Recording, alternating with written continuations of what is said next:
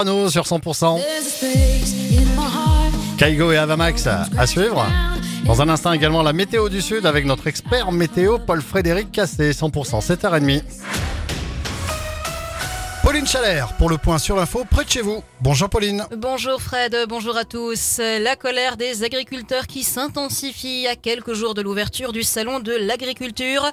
La 62 est toujours coupée entre Montauban et Valence d'Agen. Une action des agriculteurs en colère du Tarn-et-Garonne hier.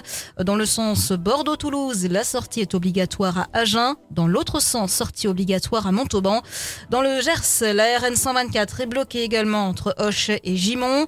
Un blocage s'observait également hier soir sur la N21 à Miélan, alors que tôt, hier matin, pneus et lisiers ont été déversés devant l'usine Danone de Villecontal sur Arros.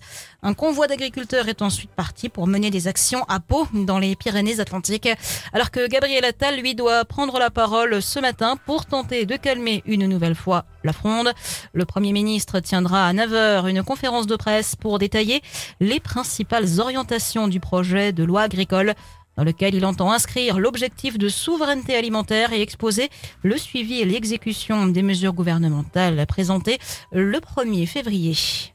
Vous êtes sur 100%, la suite de l'info avec Pauline Chalère. Avec cet accident qui a fait deux blessés hier soir dans le Tarn-et-Garonne, une voiture et un fourgon se sont percutés à hauteur de Saint-Étienne-de-Tulmont. L'un des automobilistes, 63 ans, s'est retrouvé coincé dans l'habitacle du véhicule.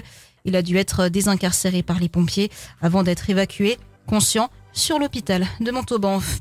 Nouvelle tentative pour espérer trouver un accord entre facteurs grévistes et direction de la poste à Mirande. Pour rappel, un mouvement de grève des postiers de Mirande dure depuis le 30 janvier, notamment à propos d'un plan de restructuration qui prévoirait euh, plusieurs suppressions de postes. De nouvelles discussions sont prévues ce matin alors que depuis le début du mouvement, les échanges sont au point mort. Bientôt la fin d'un long suspense pour les salariés des Galeries Lafayette. C'est cet après-midi que le tribunal de commerce de Bordeaux doit décider de l'avenir du groupe Hermione, propriétaire de plusieurs magasins Galerie Lafayette dans la région, notamment Montauban, Agen ou encore Tarbes.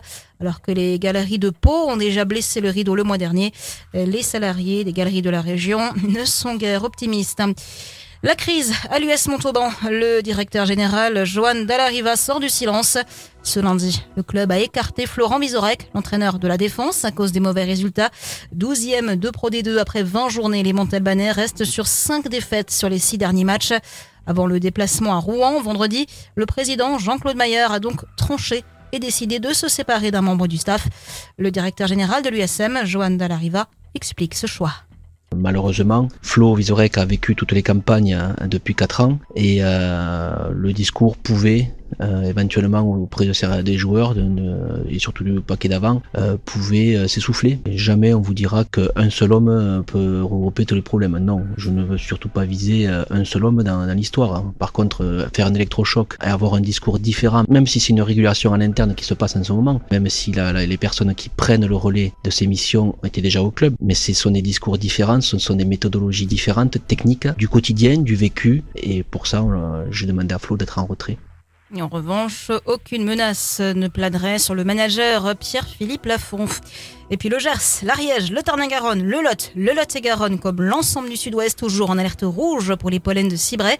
Mais selon le RNSA, les allergiques pourront enfin mieux respirer en fin de semaine avec le retour de la pluie qui viendra plaquer les pollens au sol. Et dans le reste de l'actu, Pauline? 80 ans après son exécution, le résistant Misak Manouchian entrera au Panthéon ce mercredi, accompagné de sa femme. Et puis jusqu'à 11 ans de prison ont été requis au procès des attentats de Trèbes et de Carcassonne.